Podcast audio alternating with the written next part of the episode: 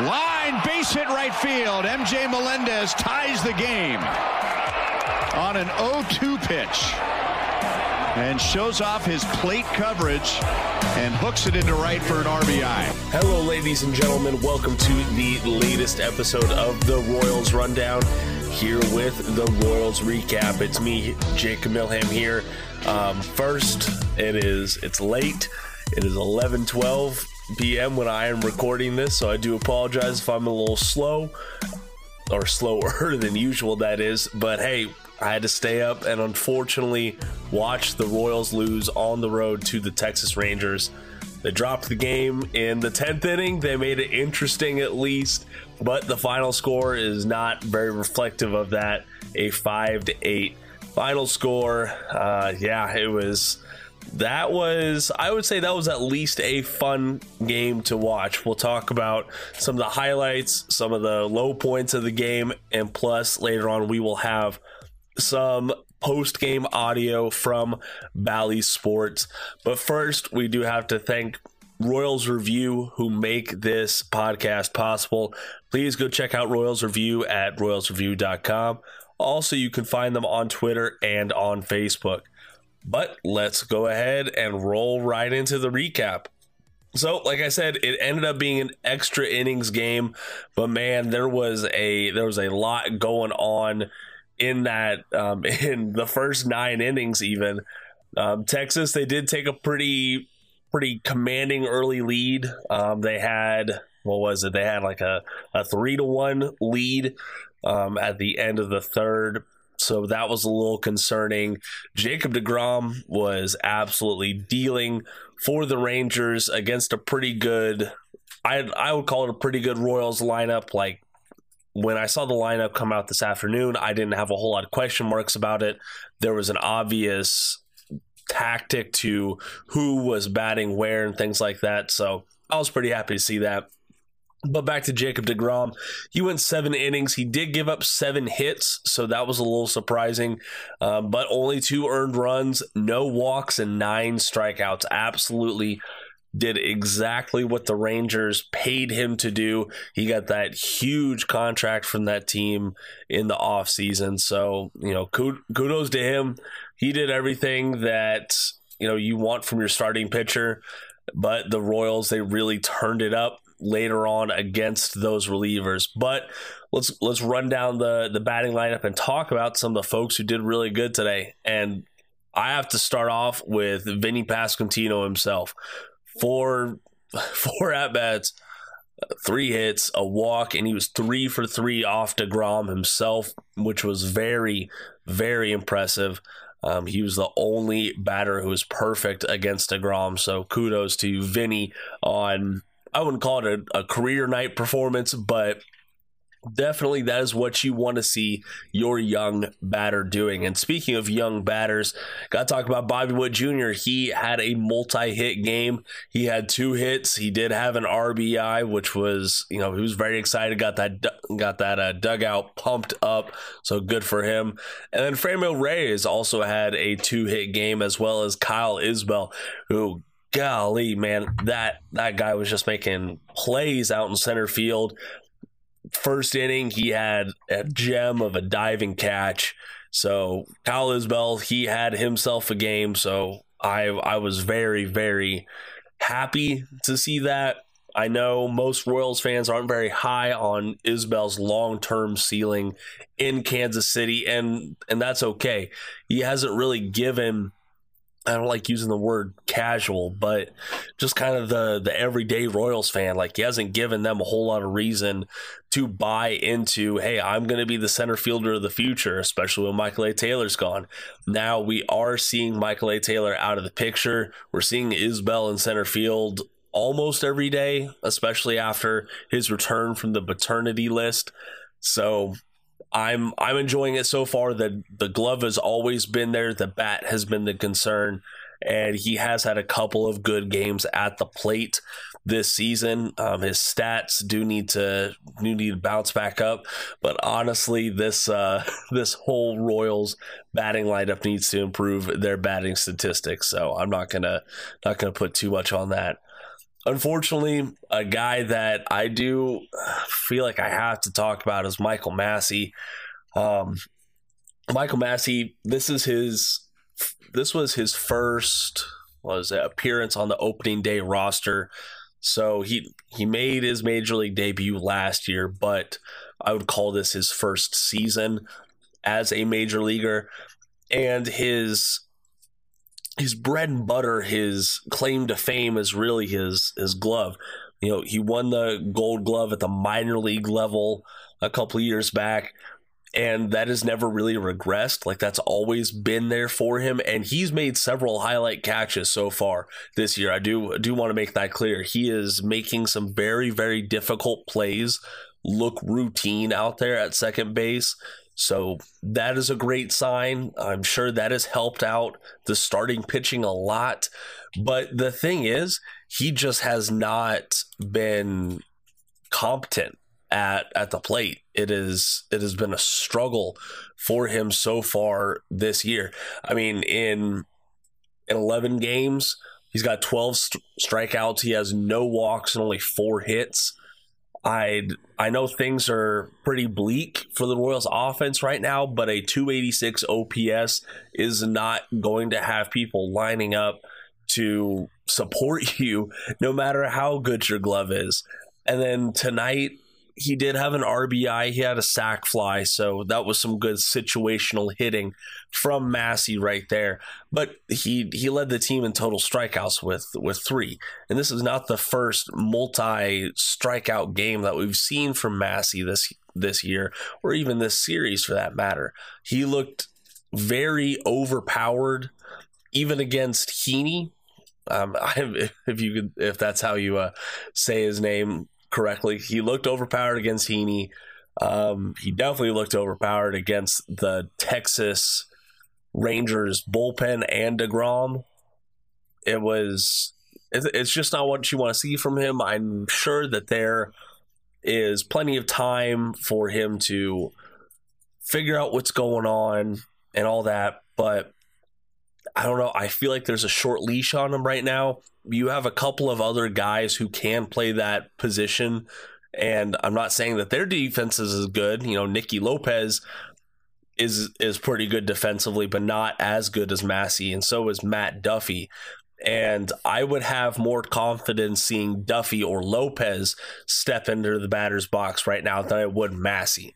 So that is something. Um, if if push comes to shove, you know, when Drew Waters comes back, or if the team wants to call up another middle infield prospect, like maybe a um, a Samad Taylor or a Maikel Garcia, Michael Massey might be the guy to go down and just try to regroup himself at the plate ahead of some more action in the 2023 season. So we will keep an eye on that, but in my opinion, Michael Massey was the low point in the rain in the Royals batting lineup today. Um, but Vinny Pasquantino was really impressive. Bobby Witt Jr. was very clutch, and he looked very good tonight. Um, and then I think the guy that not a lot of people are going to be talking about, unfortunately, is Kyle Isbel. So kudos to them. They did hang up five runs on the Rangers, which is is good. It's not great, but it is better than what we've seen from this team this season. And they also out hit the Rangers 11 to 10 when it was all said and done. So good on them for doing that. Now let's shift over to the pitching.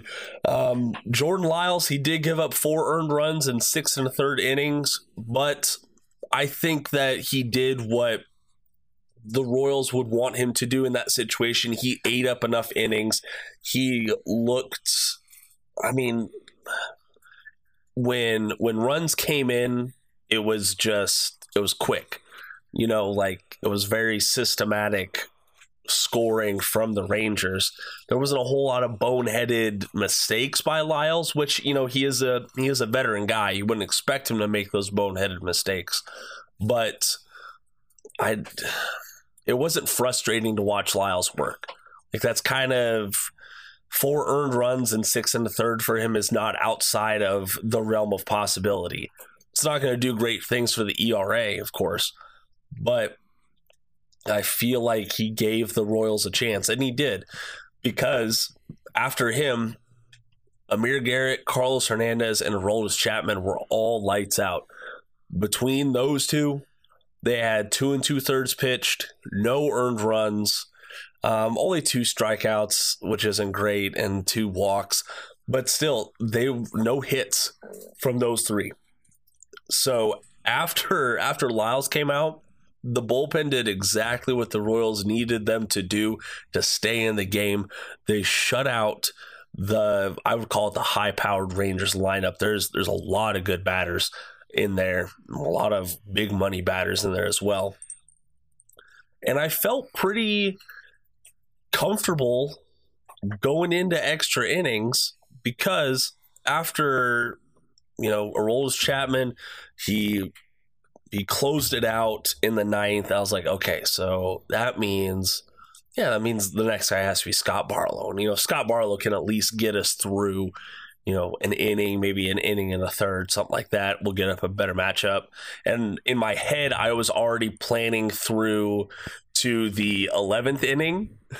like, okay, who's going to be the reliever after Barlow and keep it moving, yada, yada, yada. Barlow didn't even make it an inning. It was, he absolutely fell apart he gave up four runs on two hits and a home run, a no doubt home run at that to Jonah Heim. So that was just absolutely deflating after the Royals had battled back to be in the game at all.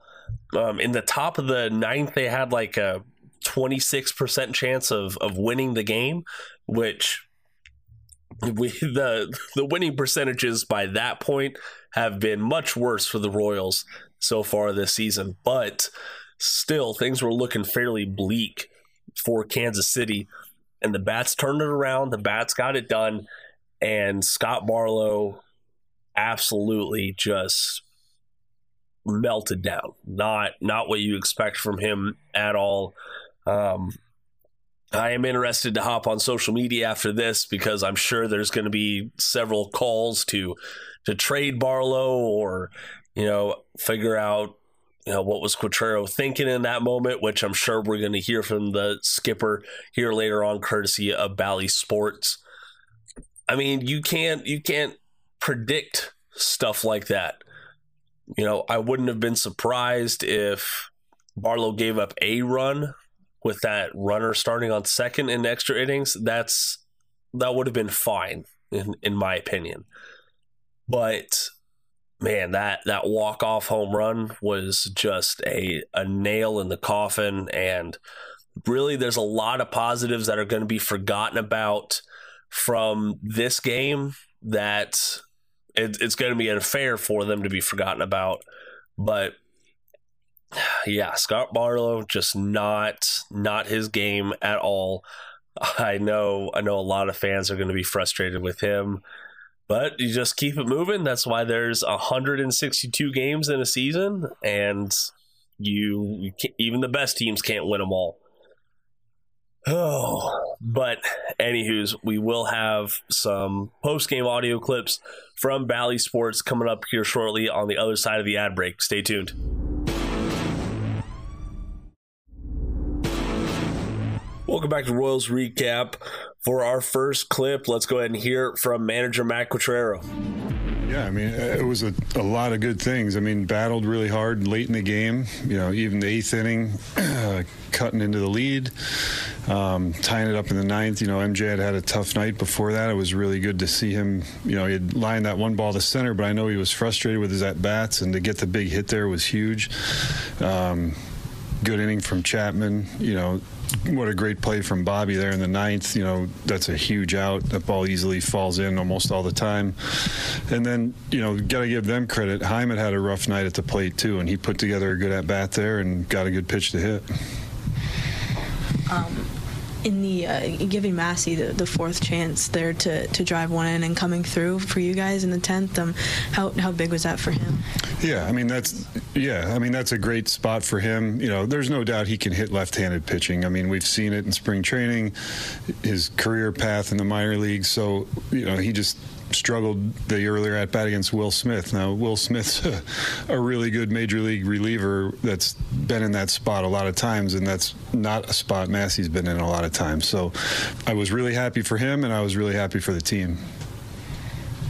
But the way the just team responded tonight after a tough game yesterday. They came out showed some fight tonight. Yeah, absolutely. I mean, a bunch of good at bats against probably the best pitcher in baseball. Um, hit some balls hard, made him work. Stayed in the game. Jordan pitched his butt off and gave us a chance to win. And you know, we made some nice plays in the field. There were a lot of really positive things, but just didn't come out with a W. Did you think of Jordan tonight, especially being able to pitch in the summer? Yeah, and once you know, first couple innings were like 20 pitch innings, and then after that he hit a groove and really started to get locate his breaking ball and looked really sharp. And like he said, like you said, he he gives you innings. He, he keeps you in the game. He pitches well. He knows what he's doing, and it's really nice to watch. I know you want to be greedy. Eighth to ninth innings, you get first two on, first three on, and you don't get one out of those. It seemed like opportunity for more there. Sure. Yeah. I mean, if you capitalize and put a crooked number up, it makes it a lot easier. But you know, you got to give them credit too for pitching out of it about Massey against Will Smith, how much of the maybe runners in scoring position struggles have to do with kind of that inexperience, I guess, for, for some of those guys in those spots?